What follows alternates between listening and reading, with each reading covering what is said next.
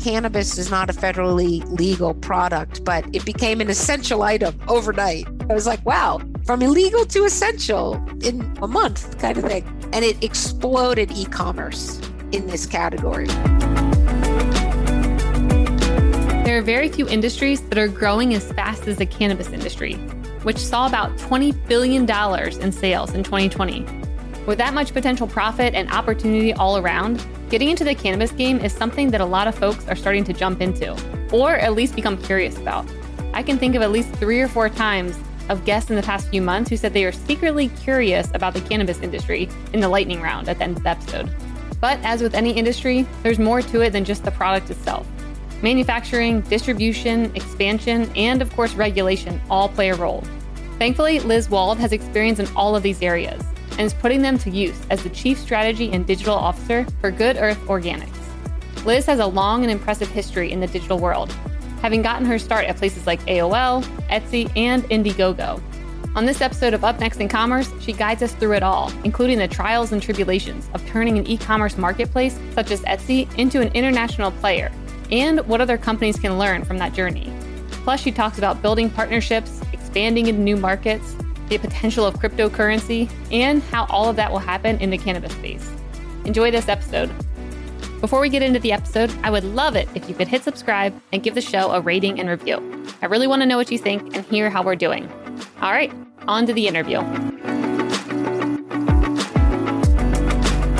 Really quick, I want to say thank you, thank you to our awesome sponsor, Salesforce Commerce Cloud. And I'm going to allow them to give you the inside scoop into some of the findings from their most recent State of Commerce report. Hi, this is John from Salesforce. Did you know that companies of all sizes and industries power their digital customer journeys with Commerce Cloud? Salesforce Commerce Cloud delivers B2B and B2C commerce, as well as order management around the globe. And with Commerce Cloud, you can engage with your customers anywhere and personalize interactions everywhere. Scale and innovate with ease and drive some serious growth for your business. And speaking of innovation, we recently surveyed nearly 1,400 commerce leaders and analyzed the consumer shopping and business buying behavior of more than 1 billion customers worldwide. And we uncovered emerging trends that will influence how companies can be successful and stay ahead in this ever evolving landscape. To check out the trends we discovered, go to sfdc.co slash commerce insights. That's sfdc.co slash commerce insights, one word.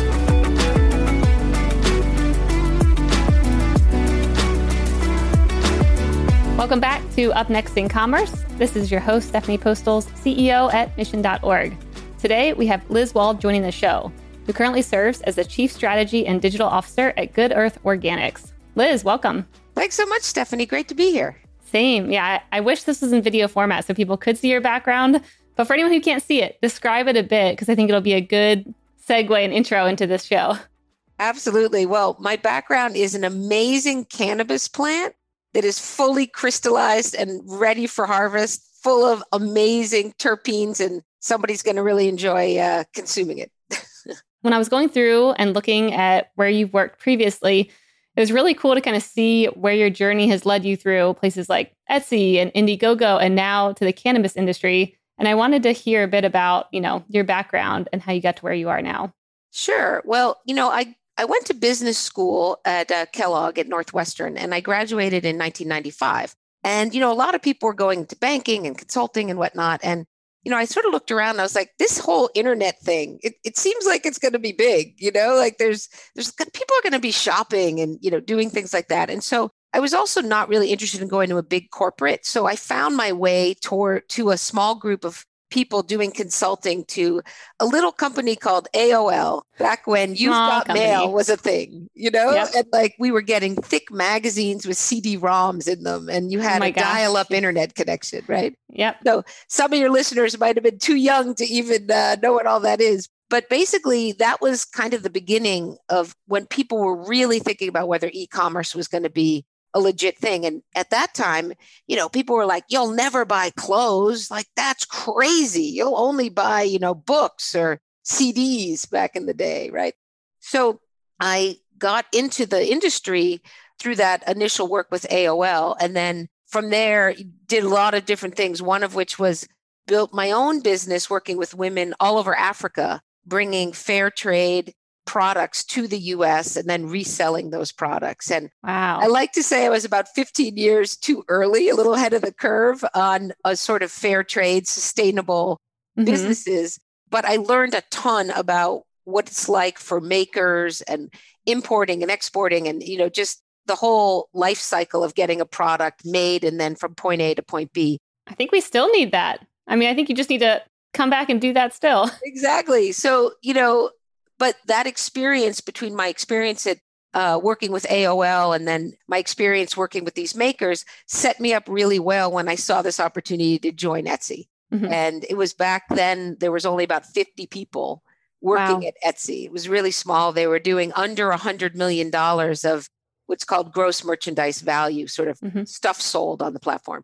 And they really wanted to go global. And, you know, I was like, well, I'm your gal. I live in New York. I've had experience doing global and I've got some experience with e commerce. And so I, that's kind of how my journey got me, you know, to that space. And then, you know, from there, when new things popped up like crowdfunding, I, I got on that boat and then cannabis. That's amazing. So I would love to kind of maybe touch on Etsy for a bit and hear about, you know, what that looked like going global? Like, what was it like when you entered Etsy and where did you take it to? And yeah, just some of the details around that seem super fascinating. Yeah, sure. So, you know, the thing that's interesting about the internet is you can look at your stats and almost immediately you're like, we're global. You know, yeah. we've got people coming from all over the place. And, you know, so it's very tempting early on to say, like, we're ready to go international, right? A lot of the learning is that because the internet is so global, it makes companies, I think, jump early, perhaps even earlier than they should. But I didn't know that then. Etsy didn't know that then. It was it was very early days of all of this. So when I came in, I was like, all right, well, you know, we've got all these sellers who are living in other places but most of the buyers at that time are still in the US, right? So it's global, but it's a little bit different because you're not having a full marketplace outside the US. Mm-hmm. You know, and a lot of the buyers don't even know that that product was made in France or the UK or Japan or whatever, right? They just see a cool product and they want to buy it. But we wanted to try to develop those outside markets. And Etsy had a real first mover advantage in the US for like kind of digitizing the craft fair as you know if you will, right?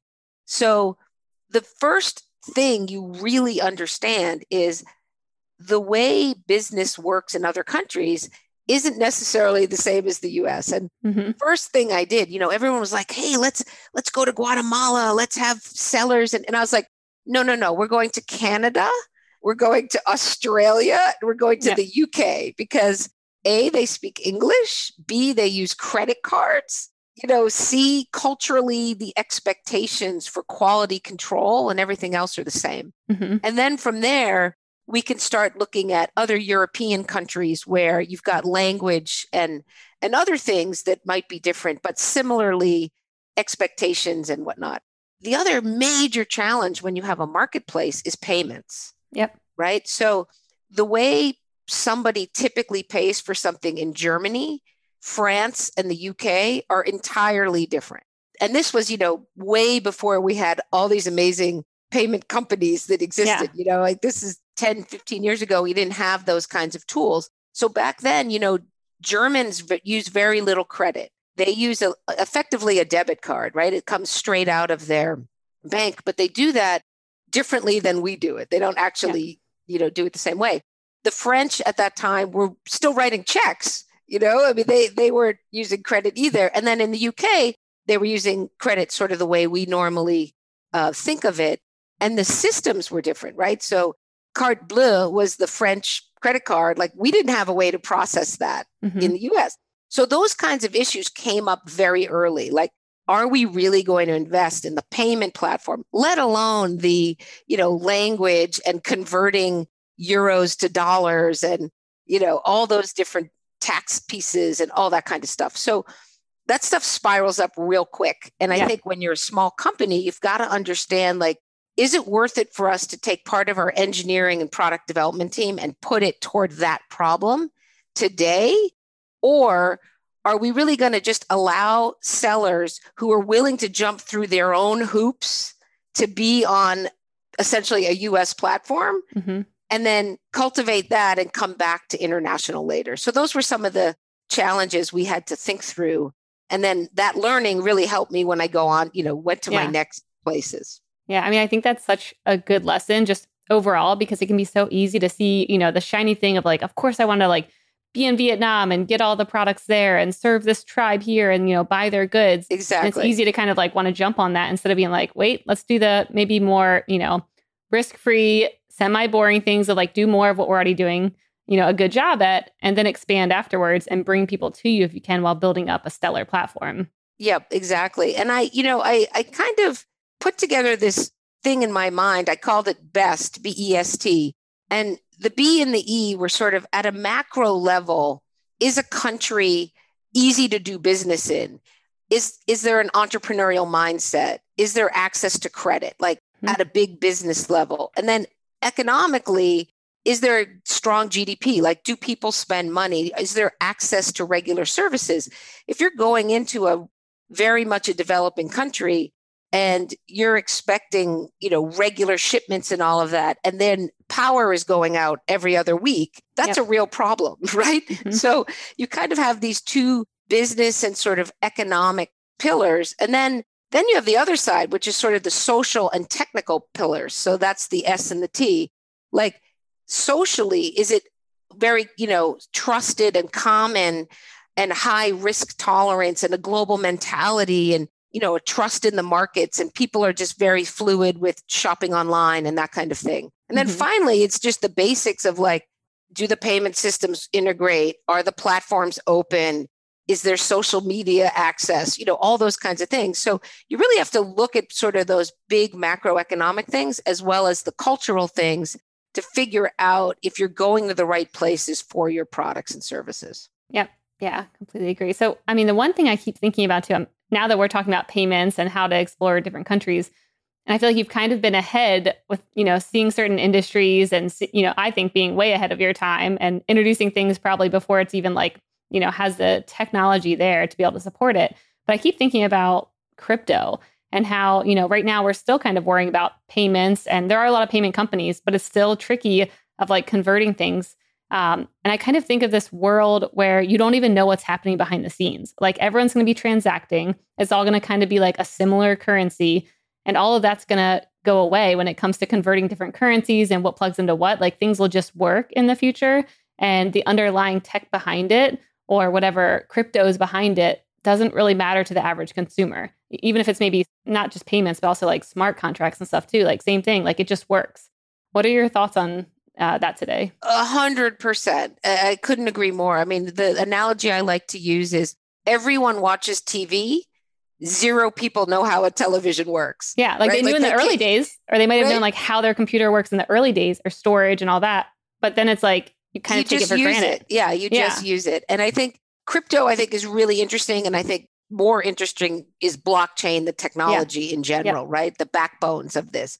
It needs to be figured out so that you can, you know, if you happen to have Ether and you want to use it, it's a simple conversion that you don't really think about, just the way like you you have your phone and you hold it up over a terminal and somehow magically your credit yeah. card pays for something right yeah. it needs to be at that level of simplicity so that people don't think about it. And, and I think the, the key benefit of blockchain and crypto, setting aside, of course, the, the, the security and, and traceability, is just removing costly friction.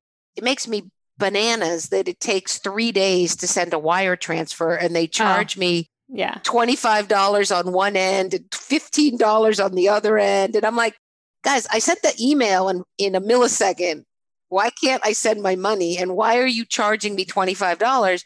And, you know, it has so much to do with the security of is this mm-hmm. one transaction? Is it going from bank A to bank B? With blockchain, all that goes away. And, and, and, you know, you don't have to pay those crazy fees, which, you know, you look at the developing world, the amount of money that goes to kind of a Western Union on, oh on gosh, transfers yes. and payments. I mean, it's outrageous, right? I mean, yeah. No, no offense. My aunt and uncle asked me, but you know, well, kind of. They should be very scared. I would think. I mean, oh, I, I absolutely. have a, yeah, like they're definitely going to be gone in a couple years. I use them. My aunt and uncle are in Germany, and they're like, "Oh, we sent you money via Western Union." I was like, what? What, What? is that? Yeah. What do I do with it? Like, and then they're like, yeah, I think you just go to a grocery store, like Safeway. I'm like, what? And I saw the fee and it was a whole thing. I'm like, wow, how are you all still even around? Like, can you guys just send me Bitcoin and Right, exactly, exactly. I'll be good? So how how should companies be preparing for that then? If that is kind of, you know, because right now so many companies I see them either investing in their own payment technologies, figuring out all the logistics for that, or investing in other people's technology, of course, and onboarding it with that. But to me, it all feels a little bit short-sighted if knowing that like the world could be very different in just a couple years and you know it's not going to be this much friction. I mean, I think most companies, I mean, Etsy was in a really unique situation in that it was a marketplace and very few payment options existed for a marketplace. You basically had like PayPal and eventually Amazon payments, which was domestic only for a long time, Mhm. right? And so Etsy made the decision to build a payments platform. I would not suggest for most companies that that is a route to go. And Yep. blockchain and crypto on top of that, I think Visa and MasterCard and companies that are trying to dethrone Visa and MasterCard use their rails, bring in crypto, be able to Mm. kind of use their backbone, but not really pay all the Visa and MasterCard fees. I think those are the companies that are going to solve this problem. And most companies that are doing e-commerce, whether they're selling, you know, soil or t-shirts or or, you know, Elon and his cars, like ultimately they're going to have a third party that's figuring out the back end of that to make it easy for consumers. Those problems, just like dial up was a disaster, and now, Mhm. you know, we're doing a, a live Zoom with streaming video, no problem, right? So, you know, those problems will get solved. And I wouldn't, especially for smaller companies, I would just let the process happen and then just integrate it when it's easy for consumers. And in the Mhm. meantime, most people are going to use a credit card and be fine with it. Yep. Yeah. I love that. Yeah. It's easy to kind of forget, you know, how many technological problems have been solved and how many times people thought, like, oh, we'll never be able to figure this out. Like, we'll never be able to figure out dial up. We'll never be able to figure out, you know, cars. Like, horses are the way that we're going to be Right, traveling. I mean, so I feel like it's such a short term uh, mindset right now. And people are like, we won't be able to figure out the energy usage of mining, you know, Bitcoin or whatever it may be. And it's like, we figured out a lot of other things. So I'm pretty bullish on America and, you know, people in general figuring it out. Well, you know, it's so interesting you say cars and horses because, you know, I'm working in the cannabis industry and hemp, like the cannabis plant is the same thing, you know, hemp and cannabis, it's all the same plant. Obviously, it's grown in different ways for different purposes. But back in like, you know, the 20s, when when Henry Ford was making a car, he made a car out of hemp, right? Yep. Like it's as strong as steel. And here we are now, a hundred years later, figuring out that, you know what? hemp could be an amazing product that is a carbon sequester. It's super strong. It's you know it helps regenerate the soil. There's so many great things about it. So sometimes we make innovation moving forward and sometimes we come absolutely full Yeah. circle and now have the additional technologies to make it you know scalable or whatever it is. So. I, I just think it's a really interesting um, dichotomy Yeah. Well, let's jump into Good Earth Organics. Like, tell me a bit about what it is and what drew you to this company. Yeah, sure. So, in a nutshell, we make soil. And so, I didn't know this, and a lot of people probably don't realize that, like, when you go down to a store and you buy a bag of potting soil, there's no dirt in it. It doesn't come from like someone's backyard or, you know, no one dug that up and put it in a bag, right? I actually always wondered where it came yeah, from. where does it come from, right? Is there a giant place where we're taking all the dirt? So soil is made from organic materials, right? It's like made from compost and it's made from peat moss and it's made from perlite or pumice or other, you know, natural and organic elements that you mix together that you know, in our case, Good, Ear- Good Earth Organics, we do all natural, 100% certified organic inputs. So when you put a plant in the ground, it gets its food, you know, from what's ever in the soil. Yep. So a lot of the earth soil today, because of, you know, farming practices, pollution, just people stomping on the ground, you know, all over the world, that soil doesn't have the nutrients that it used to have in it. It's compacted, Yeah. it's got toxins in it, you know. So if you want to grow really super healthy plants, you've got to put it in really solid soil. And of course it needs, you know, air and water and sunshine. but the food comes from the ground.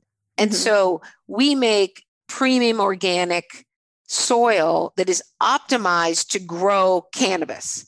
So it will have the right combination of nitrogen and phosphorus and potassium and other, you know, a bunch of microorganisms and whatnot that will feed this plant and have it grow in a natural, organic, and rich way.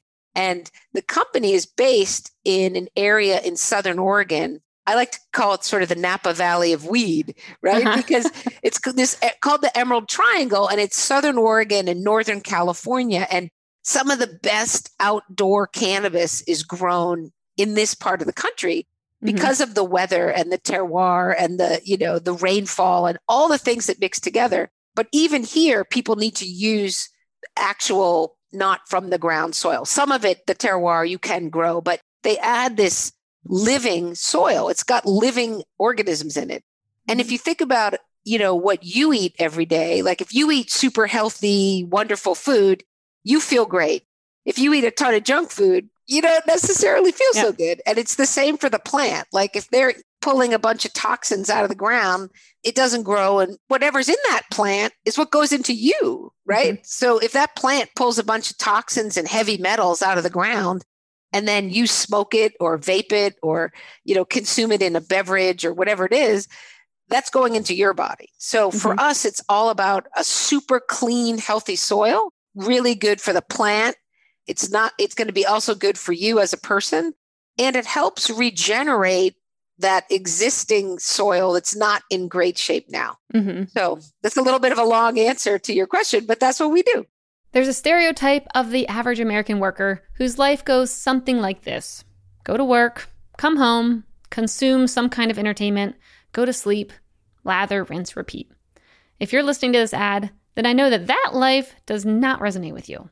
For the truly disruptive business leader, work doesn't stay at the office, and unwinding doesn't mean watching TV at night every single night. This is why we've created Mission Daily, a podcast that discusses the trends, habits, and ideas that thoughtful business people are contemplating every day. From quirky business opportunities to interesting investment ideas to the latest research in health and exercise and alternative medicine, and maybe even plant medicine. Who knows where we're going to go, but Mission Daily covers it all. We're releasing new episodes every weekday. So join me, Stephanie Postles, and my co host, Albert Chow, as we discuss the subjects, thoughts, and trends that business leaders think about but don't talk about publicly, that is. Break the status quo. Tune into Mission Daily wherever you listen to your podcasts. See you there. I have so many questions now uh, because this whole world, I mean, I have heard for a long time that, you know, the soil that we have today like is not what it used to be and that we used to be you know like kids would be out playing in the dirt and they'd be getting good organisms from that and like they would be getting exposed to things that just they're not today. And it makes me start to think about everything we eat now and everything we do. Like, is there certain regulations that kind of make sure that, you know, if something says it's organic, then that means it's growing in a type of soil and it's been tested for toxins? Like, what does the landscape look like right now, not just for growing cannabis in good soil, but overall? So there's a couple of different things. So at one level, the FDA, you know, the US Food and Drugs Association is not regulating cannabis because cannabis is not federally legal, mm-hmm. right? So there are other groups. So we've got um, two certifications on our soil OMRI and Clean Green. And these two organizations really look at the inputs, what's going into that soil. Each state, state by state by state, because again, cannabis is not federally legal. Technically, legally, you cannot cross a state line with cannabis. So if you grow it in Oregon, you have to sell it in Oregon, mm-hmm. right? And every state has its own level of testing and their own specific requirements. So Oregon and California and Washington have very, very, very high requirements to ensure that there are no toxins, no heavy metals. So if you're a grower and your entire crop is hinging on did I pass this test? Mm-hmm. You want to be pretty sure that the inputs in your plant were great so you don't fail those tests. Yep. Right. And other states, you know, especially where you're growing indoors, right? Most cannabis in the US, if you're growing it in these 36 legal states, most states don't have the environment of of Oregon, Washington, California. So it's grown inside. Mm-hmm. And even in Oregon, a lot of it's grown inside, except for this kind of area of Southern Oregon. They're growing their plants in soil, but they're feeding it, you know, hydroponically and whatnot. And they're very, very careful about what those nutrients are yep. in order to pass those state tests. So if you see OMRI or CDFA, which is California's certification, on inputs, like if you're a home grower, you know, okay, nothing going into my plant is going to be bad for me. It's all going to be natural and organic, which is great. Yep. Okay, cool. And then, like, so why with this amazing dirt, why stop at cannabis? Like, why not start expanding into like now we're doing produce, now we're doing, you know, sure, whatever no, it it's, it's, a it's a great question, and the the the short answer is you can absolutely grow your tomatoes in this soil. And it will uh-huh. be amazing, right? The and best tomato I've ever had. Best tomato I've ever had. And you know, most of our cannabis growers, you know, some of them have huge farms they also have amazing vegetable gardens and you know they grow all their own things because yeah. they're amazing growers. And if you go to goodearthorganics.com there's a woman on there named joy and she came in with these radishes that are like the size of softballs you know and she grew them in in our um, guys gift soil. And she's like they're amazing. They're juicy. They're huge. They're incredible. So people do use our soil for things other than cannabis but cannabis is a massively growing industry, right? Mm-hmm. It was about $20 billion in sales uh, this past year, 2020. It's going to 40 billion. So it's doubling in the next few years. And cannabis on the East Coast sells for $4,000 a wholesale pound. On the West Coast, it might be $1,000 a pound right? Yeah. So our soil, we're optimizing for people that are growing things for a thousand to four thousand dollars a pound. Yeah. Even heirloom tomatoes don't cost that much, even at the most expensive organic yep. grocer, right? So it's just a huge market to go after. And because of our 12 years or 13 years of experience working with growers and really optimizing for cannabis, we want to take that heritage and experience and target it in an industry that's booming mm-hmm. and that can sort of absorb a higher cost soil. You know, if you go down and, and buy a bag of our soil, it's not going to be the least expensive one on the shelf, right? Yeah. just like, you know, organic food or organic strawberries cost more than conventional ones, right? You know, we we want to be in this growing market and we also want to use all this experience that we have from these from this learning when we go into new markets. Like we've just entered Oklahoma and you have 6,000 growers there and they're yeah. all pretty new to growing cannabis, right? And so we can come in and say, well, we've got, you know, 12 years experience from Oregon. Let us help you think through what might be the right products, soils, nutrients, whatnot to grow your cannabis. Yeah. So what does the partnership with the farmers look like? So basically, you know, bigger farmers, growers, cultivators, they come to us and they say, hey, you know, this is our planting season. This is how much soil we need. Some of them ask us to create, you know, small changes based on things that they're doing. But for the most part, we've got these three core soils that we make. One of them is sort of a fully loaded, it's got all the nutrients in it, it's got everything you want. Another one is we call it inert. It doesn't have any living nutrients in it. It's just a really great base.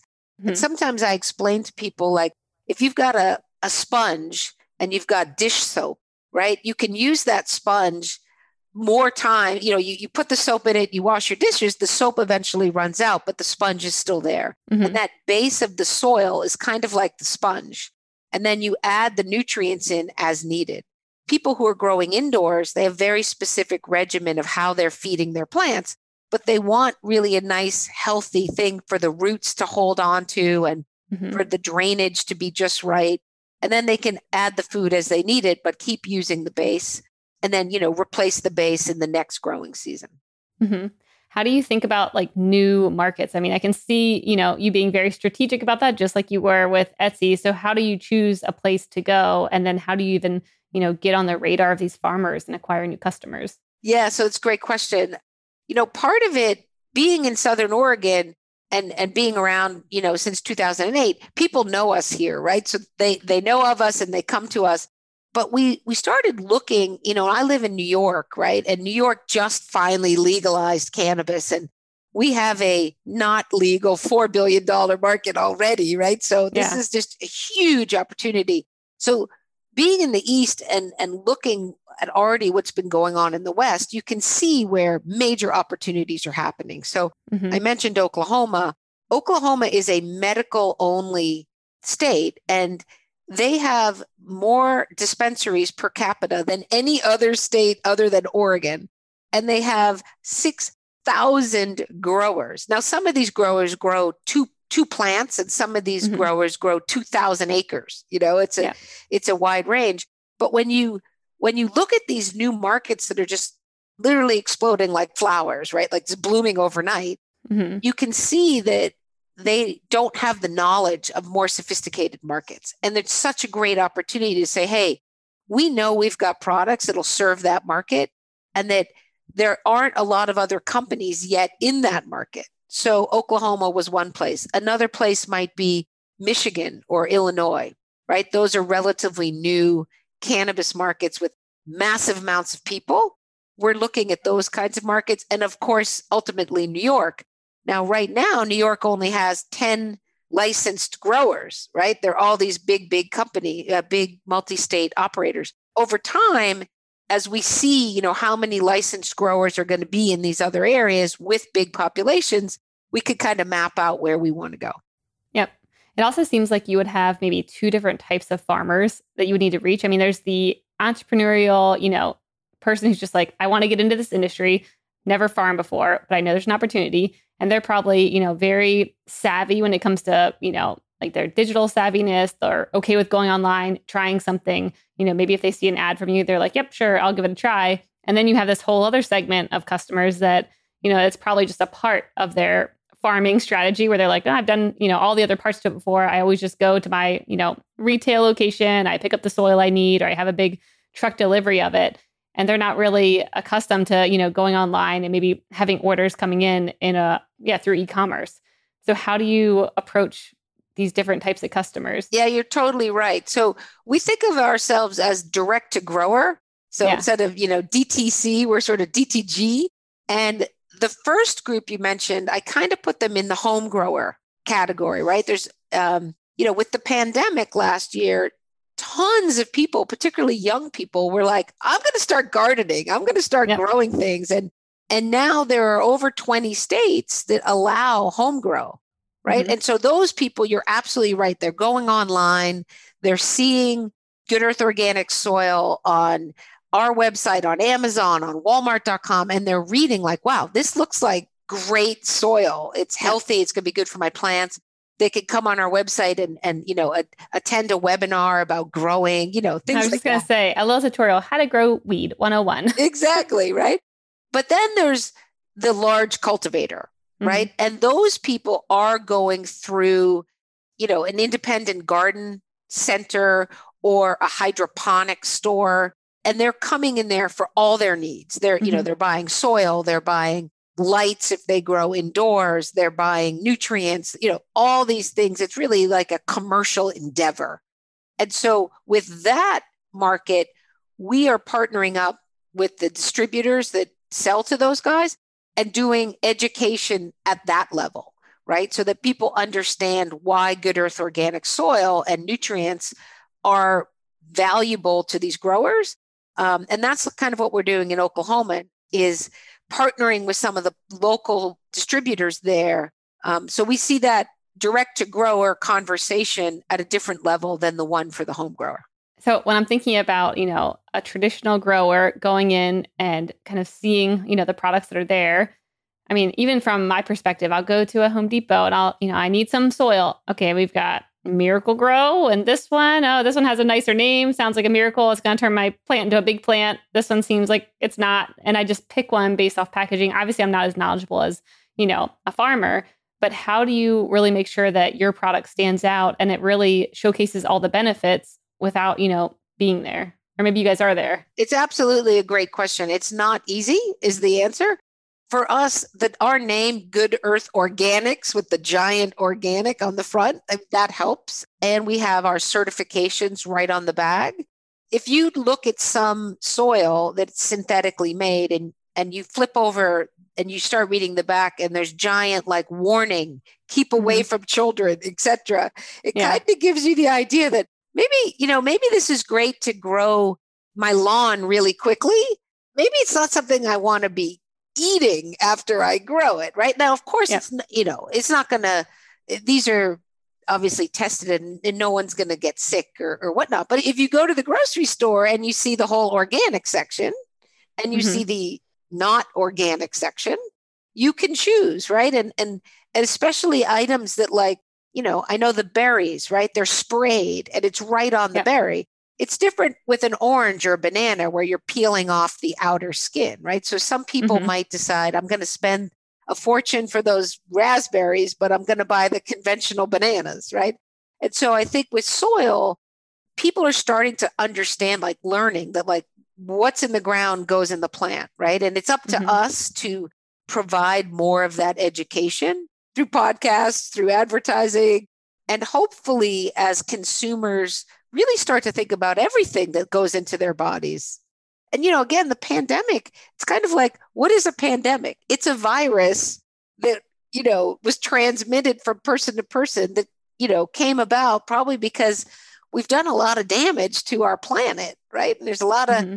pollution and chemicals. And, you know, I think people are getting that into their heads to think more about what goes into their bodies.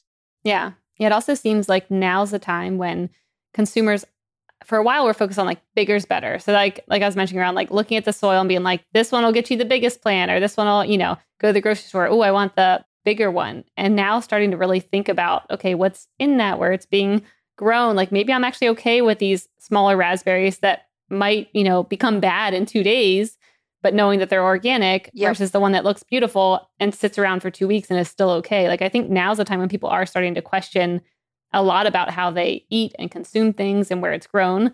But to your point, like education's key. And I think there's still a lot of room there because, yeah, now I'm just wondering about all like anything I'm eating, what kind of soil is it grown in? I don't know. And what are the regulations here in Texas? Probably not much. I don't know. Right, but, right. Well, you know, the yeah. other thing is testing.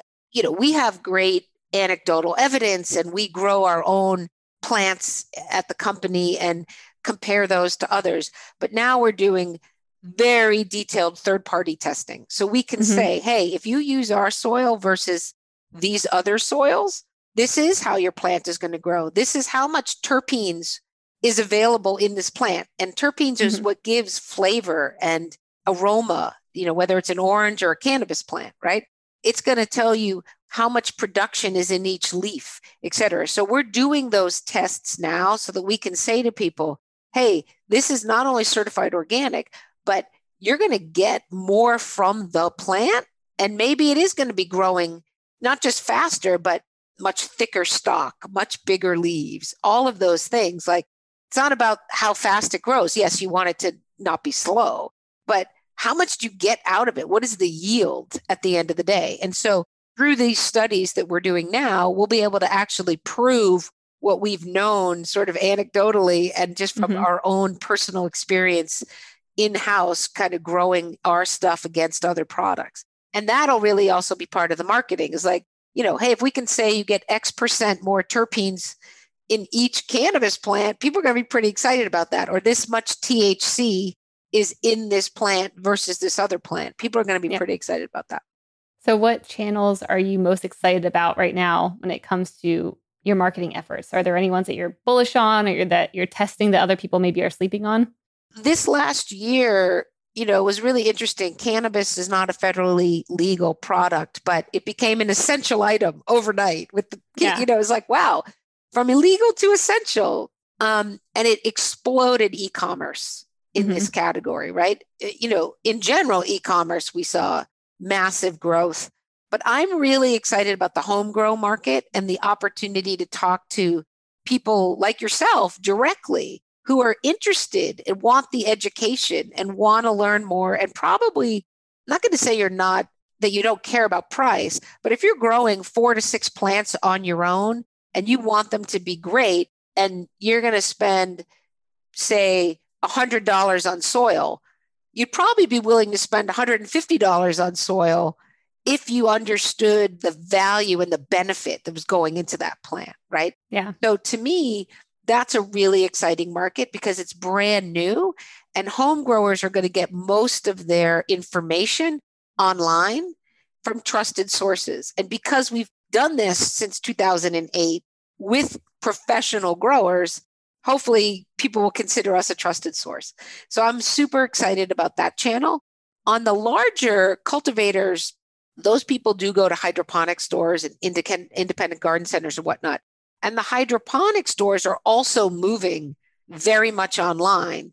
You know, if you're buying two pallets of soil, right, that's very different than two bags of soil. Yeah. People also want to be able to get that kind of quantity delivered to them, right? And maybe they don't live that close to a store where they can pick it up or whatnot. So I do see opportunity in the in the larger cultivator. People with massive farms, I mean, they're getting truckloads of soil. Yeah. They're not ordering it online. Like they're they're going, you know, direct conversations. But I think the home grower and that sort of mid-sized person starting to, you know, maybe they're doing a, a shipping containers worth of grow, right? Mm-hmm. They have a huge opportunity to talk to those people online and really help with the education and through the whole growing process. Like soil is step one, but then, you know, you get to the vegetative state where it's all green and you add certain nutrients to feed the plant at that time. Mm-hmm. And then it starts to bloom these beautiful flowers, and you give it different nutrients to help with the terpene production and the blooming. And then it gets all crystallized and sugary.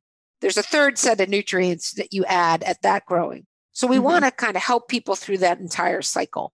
Yep. I mean, I think I just need that 10 step process for any of my plants. Yeah. Because even just thinking about which ones do I trim back? Which ones don't I? Should I be watering it right now when it's dormant? Like, right. Right. I mean, why don't we have this just for, you know, in general, when even having plants or making like having at home gardens, it, that whole world to me feels like something I need to learn, but there's no easy spot to, you know, find good education. And then, yeah, growing cannabis is a whole different a whole level, different like you said. Mm-hmm.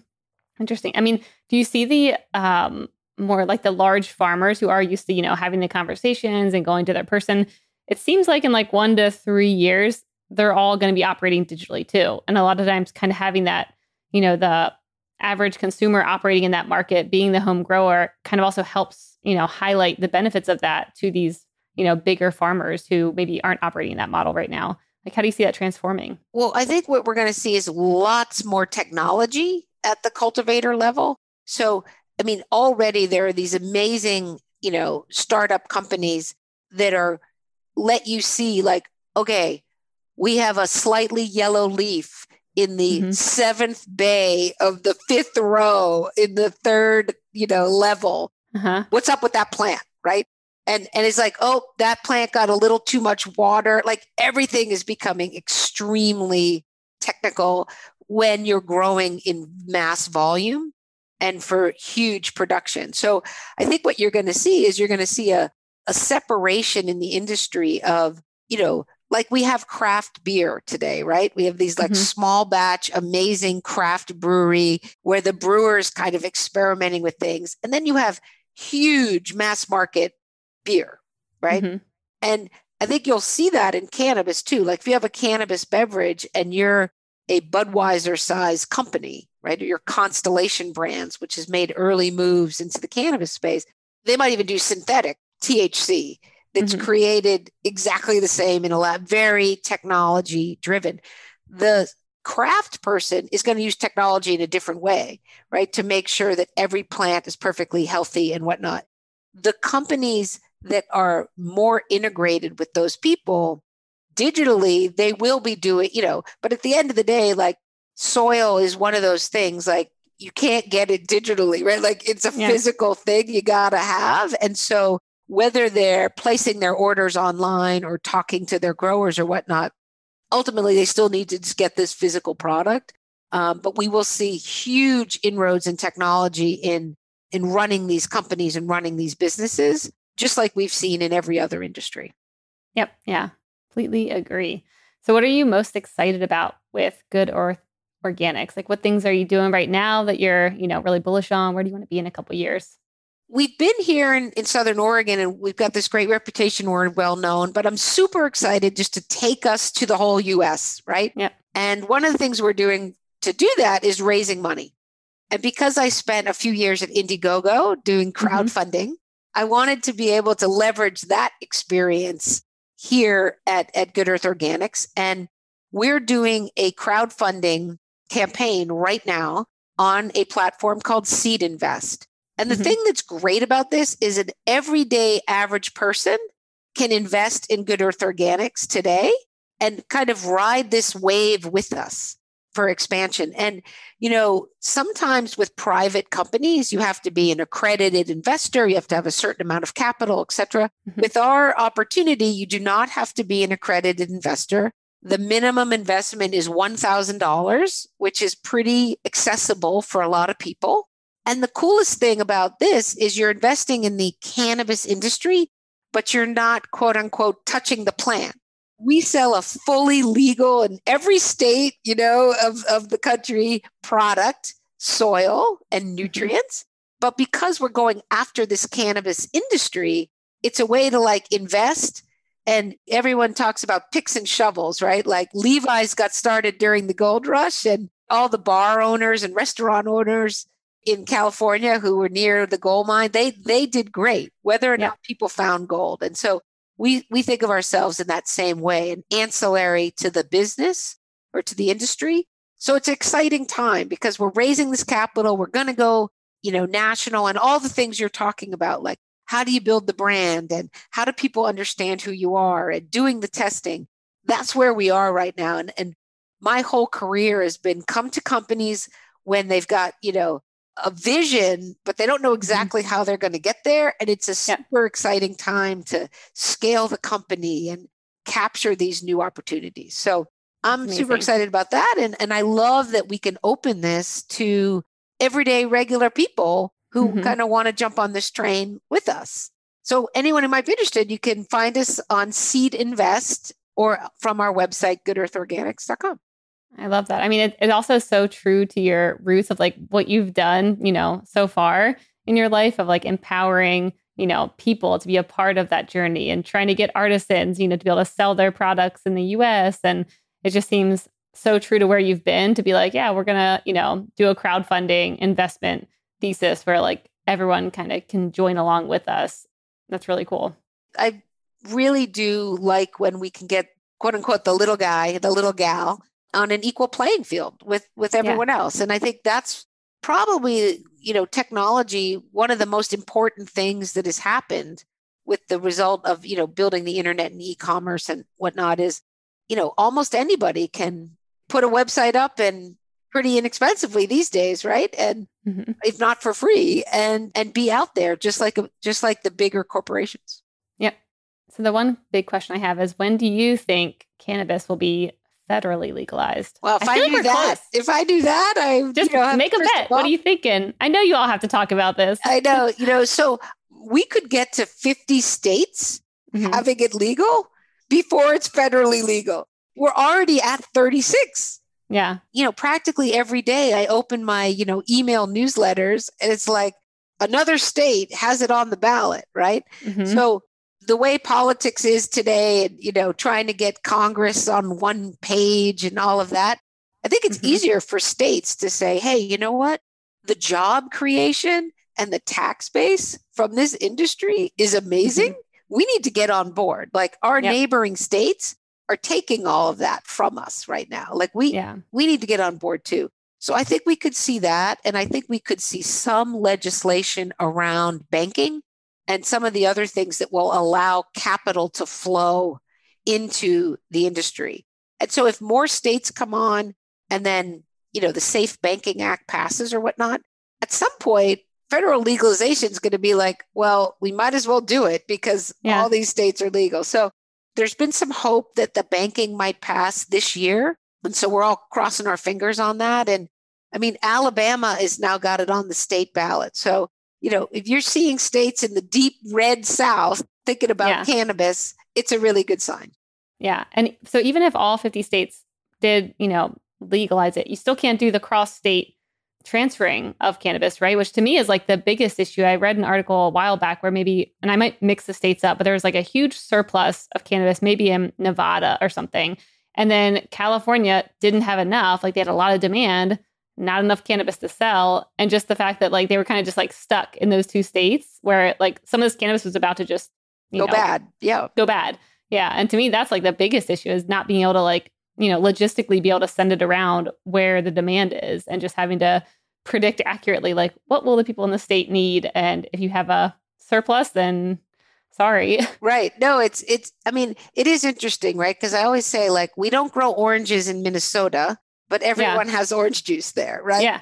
You know wine comes from napa and you know things are yep.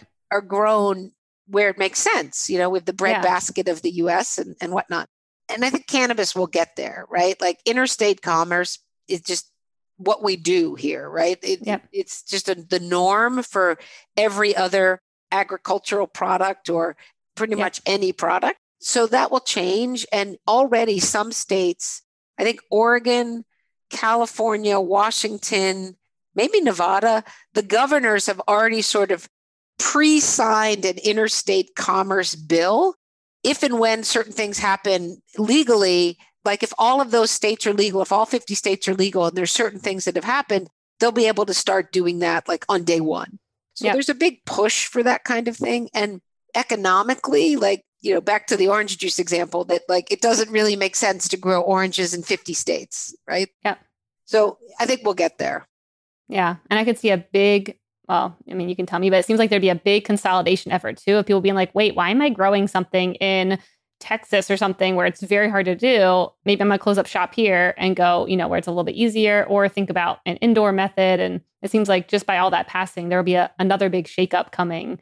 No doubt. Rethinking it. No doubt. And I think indoor, you know, indoor has the ability to control the environment, especially on a large scale, like almost pharmaceutical grade, you know, cannabis. Like the beauty of outdoor sun grown and, you know, the flavor and the texture and, and whatnot can be mm-hmm. really mm-hmm. unique and, and it's going to be a little bit different from batch to batch, just like, you know, the 2016 Cabernet is not the same as the 2015 Cabernet, right?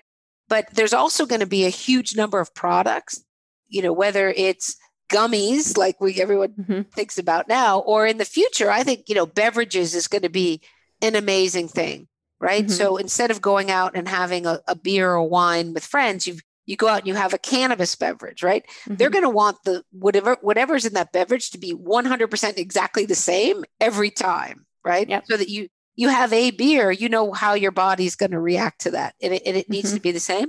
So things like that will probably be grown indoors, and it'll be more of a manufactured type item. So I think there will be different methods of growing for different purposes, no matter what. You know, so there'll be a lot of opportunity in different areas. Yeah, it'll be fun to watch. Yeah, absolutely. well, let's, let's shift over to the lightning round. The lightning round is brought to you by Salesforce Commerce Cloud. And this is where I ask a question and you have a minute or less to answer. Okay. Are you ready, Liz? Yes. All right.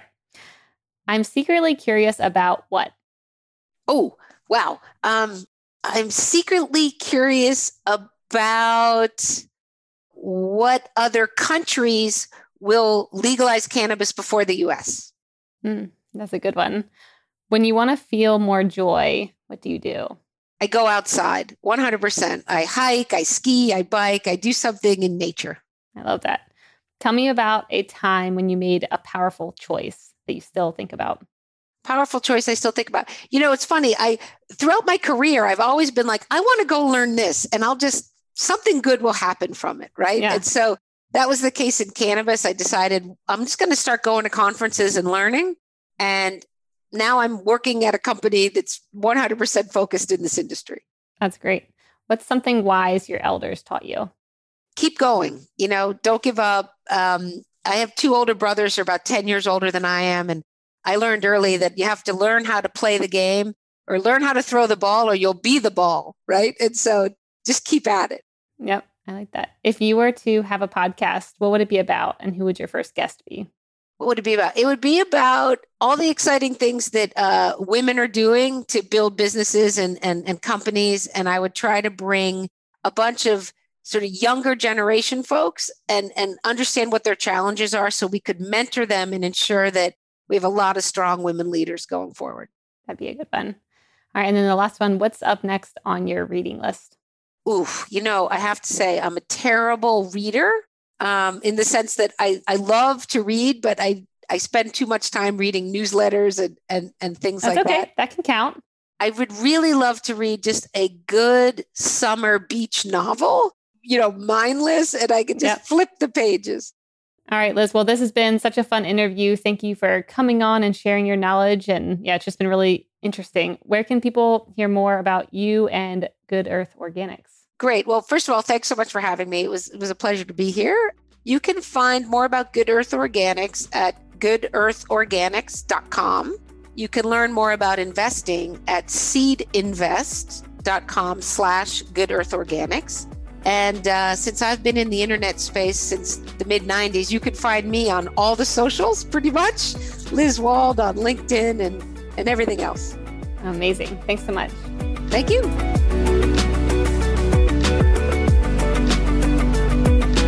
Hey, listeners, thanks for tuning into this episode. I hope you enjoyed it as much as I did. If you haven't already, please subscribe, rate, and review this podcast.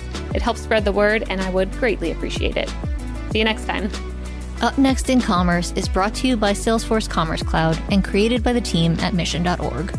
Subscribe now at Apple Podcasts or wherever you listen to podcasts.